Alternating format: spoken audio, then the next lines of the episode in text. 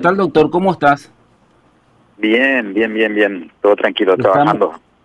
Estamos con Quique Gamarra haciendo este, el programa, vamos, eh, estamos en buenas manos y queríamos saber cómo está el hospital de Lambaré, si está en buenas manos, si falta todavía algunas manos más. estamos procurando, estamos trabajando y dando eh, la mejor atención dentro de las limitaciones que tenemos. Estamos actualmente, en este momento estoy recorriendo el pabellón que se va a inaugurar eh, probablemente entre fines de mayo o comienzo de junio, pabellón de 12 unidades de terapia intermedia que ya está en etapa de terminación de la parte de la construcción. Y posteriormente ya eh, estaríamos en la parte de equipamiento, ya sea de monitores, de equipos de, de insumos y con eso ya podríamos empezar a, a operar y a tener ingreso de pacientes aquí. En este momento termina yo creo que esta semana y después ya podríamos inaugurar este pabellón. ¿Cómo es la situación hoy del hospital, doctor Carreras? ¿Qué nivel de demanda tiene por COVID y qué nivel de ocupación tiene?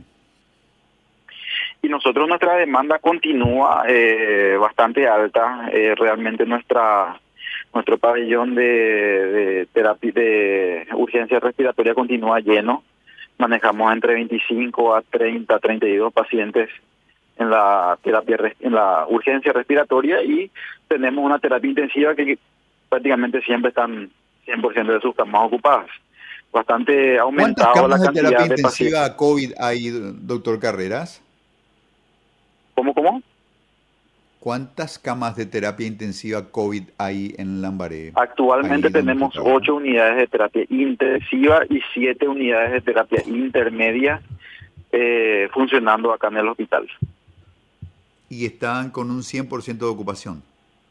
Sí, sí, sí, sí, 100% de ocupación. ¿Y qué le aportaría esta unidad de contingencia, doctor?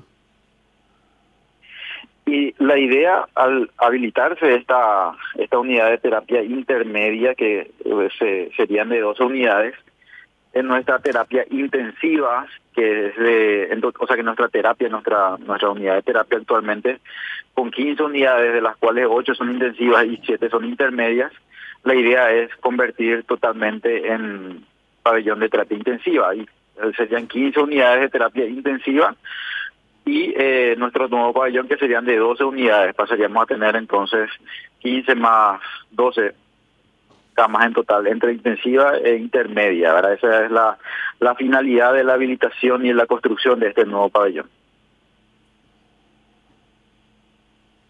Eh, doctor, ¿cuál es el apoyo que ustedes tienen de instituciones, de otras instituciones del gobierno? No sé si hay algún tipo de donación, obras públicas, está con el tema del pabellón o no. Eh, el pabellón de la terapia intensiva eh, fue hecho por el entre una cooperación entre el Ministerio de Salud con el Ministerio de Obras Públicas y Comunicaciones eh, de la habilitación de aquel pabellón de terapia intensiva con 15 unidades. tenemos cooperación de otras instituciones como la IBEN, que es una dependencia de la Presidencia de la República, donde nos proveen de algunos insumos, algunos medicamentos que no tenemos actualmente contando con con en el, parque sanitario. Entonces tenemos la ayuda de la IBEN, tenemos también un fuerte respaldo de la, de la municipalidad local actualmente que nos está construyendo este pabellón y aparte de eso otras otras otras ayudas como la recarga de los balones de oxígeno. Ustedes saben que el tema del oxígeno se volvió una cuestión de vital importancia en, en los hospitales actualmente nosotros tenemos la, ayuda de, la, de la municipalidad con la recarga de todos los días, porque la empresa de, de que provee el oxígeno, realmente la demanda prácticamente eh, ya no no es eh, no, no nos hacen más cargos tanto de la de la distribución de oxígeno. Entonces nosotros tenemos que ver por nuestra cuenta la recarga todos los días entre dos a tres veces al día nos vamos a buscar los balones de oxígeno en en las oficinas, en, en, la, en, los talleres de esta de esta empresa y también vemos la posibilidad de recarga en otros lugares como en el Hospital Nacional de Itaguán, IPS, eh, también nos proveen de, este insumo. Ahora nosotros acá en el, en el hospital eh, tenemos, probablemente mañana se trate en la Junta Municipal de la Municipalidad, la construcción de una planta de oxígeno también sería eh, probablemente en una cuestión de un mes, un mes y medio más o menos, la habilitación ¿verdad? de una planta de oxígeno acá en el hospital. Doctor, ¿y se está vacunando en esa unidad hospitalaria? Sí, en el hospital mismo no, porque nosotros mudamos nuestro vacunatorio a un lugar un poco más amplio, más aireado, con mayor capacidad de, vacunación, porque nuestro hospital, la, la zona donde se hacían las vacunaciones, era un lugar pequeño con poca comodidad para los pacientes, entonces eh, conseguimos la ayuda de la cooperativa local de acá de la municipalidad la cooperativa de Lambaré, que nos dio un polideportivo con amplias comodidades que queda acá cerca del hospital también.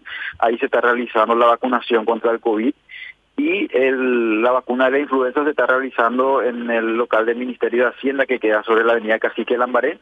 Entonces eh, se descentralizó prácticamente el tema de la vacunación, obviamente que con nuestros funcionarios, con nuestros insumos, pero eh, tuvimos que ver un local un poco más apropiado también para la comunidad de los pacientes pero está operado por personal de ese hospital. Claro, hospital del hospital de Lambaré. También tenemos eh, ayuda de algunas USF, de algunas unidades de salud familiar que se encargan de reforzar los, las brigadas de vacunación, pero el, la, la vacuna queda a cargo nuestro, a cargo del hospital y a cargo de la decimoprimera región sanitaria. ¿Y, cómo va la, la, vacunación ahí? ¿El vacunatorio tiene un, digamos, una presión de demanda de vacunación que es alta, que es media? ¿Cómo, cómo les va?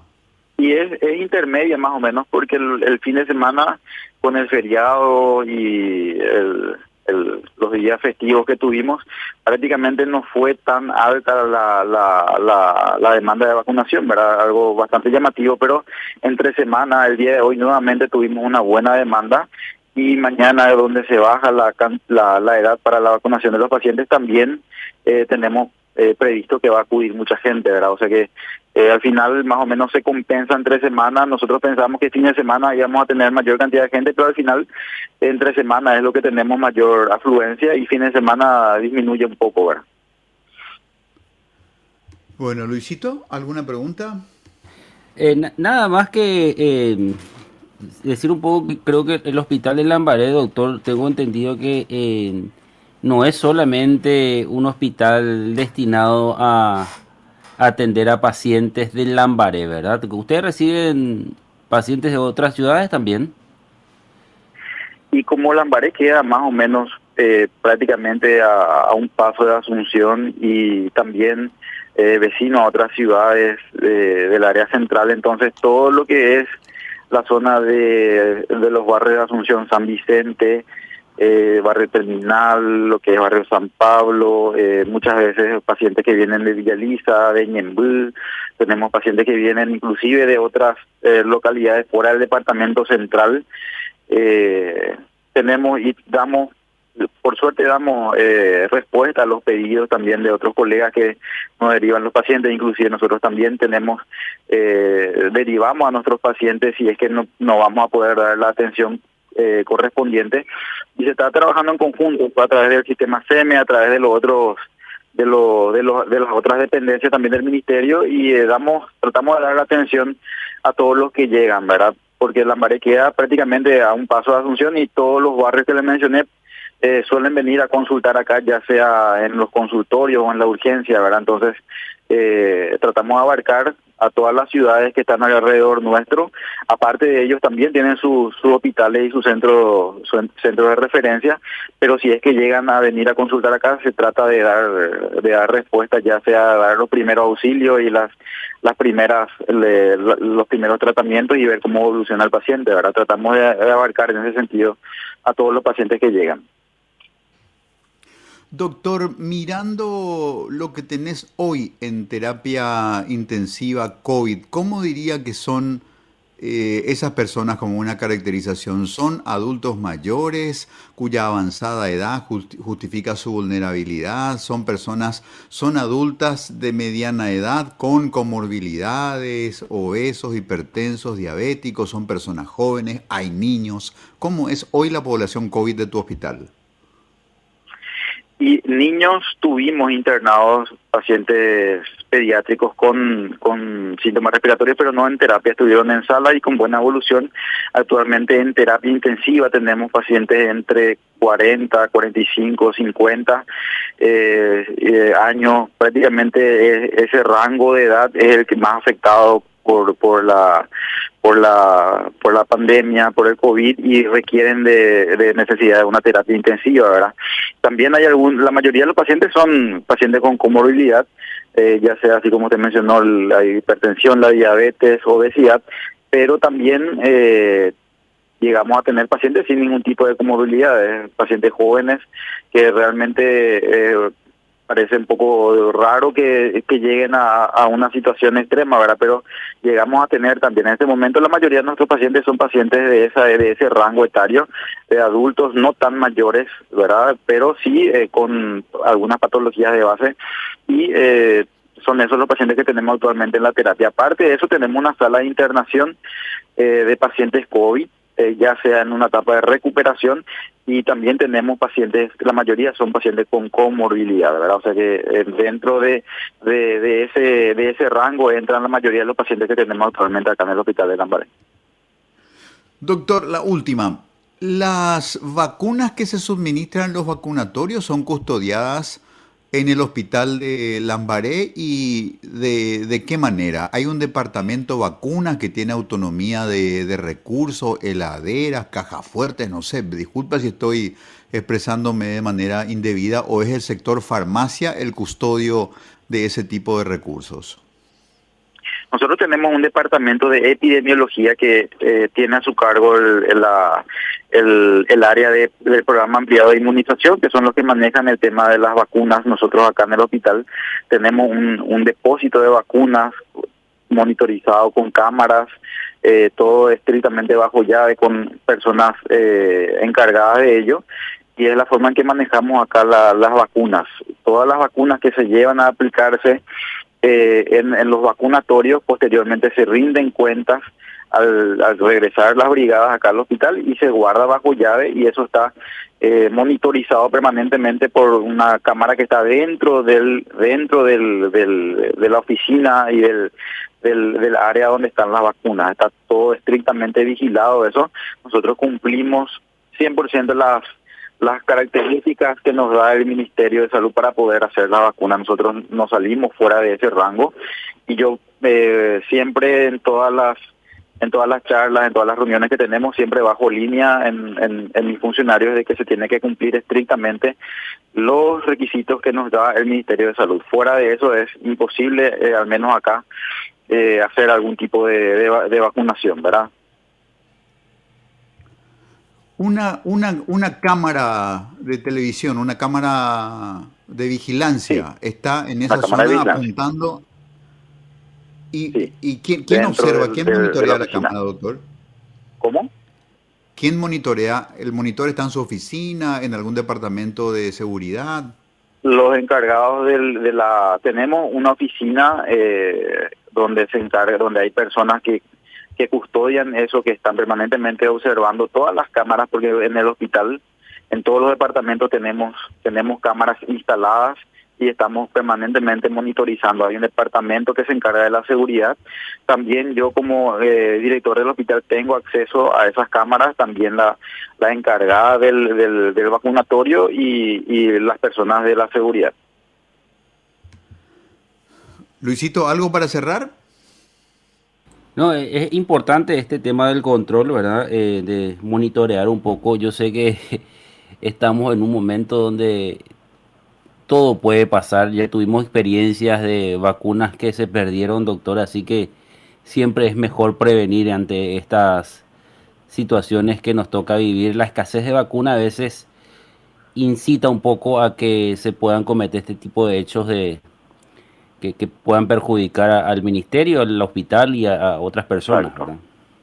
Sí, justamente por eso nosotros hicimos esa esa instalación de cámara de seguridad y yo eh, como cabeza de la institución siempre doy las las las órdenes correspondientes a mis a mis personales de que se cumpla estrictamente el protocolo establecido por el Ministerio de Salud. Hay muchas presiones, hay mucha gente que que que a pesar de, de, esas restricciones y a pesar de eso, de esas condiciones que uno tiene para vacunarse, igual se quiere se quiere vacunar, pero nosotros eh, somos estrictos en ese en ese sentido, bajamos la misma línea que baja el Ministerio de Salud, que es la solamente la aplicación en el rango etario correspondiente y con las eh, con las condiciones que establece el Ministerio de Salud. Claro, o sea, ya te ya te llamaron seguramente a decirte, doctor, no tengo una vacuna para facilitarme. Yo todavía no estoy en la edad, pero... Muchas veces. ¿Sí? Sí. ¿Y el sector, de todos los sectores políticos? Tipo? No precisamente gente de política, puede ser eh, gente normal que eh, entendemos la ansiedad muchas veces que eh, tienen la población para vacunarse, pero si es que no, muchas veces por ignorancia o por desconocimiento también, ¿verdad? Preguntan si es que se pueden vacunar y si a pesar de que no está dentro de los criterios, igual se puede vacunar, pero nosotros, como le digo, establecemos bien claras las pautas de vacunación, solamente lo que están dentro del grupo correspondiente en este momento. Doctor Carreras, muchas gracias, muy amable. Bueno, muchas gracias. Hasta luego.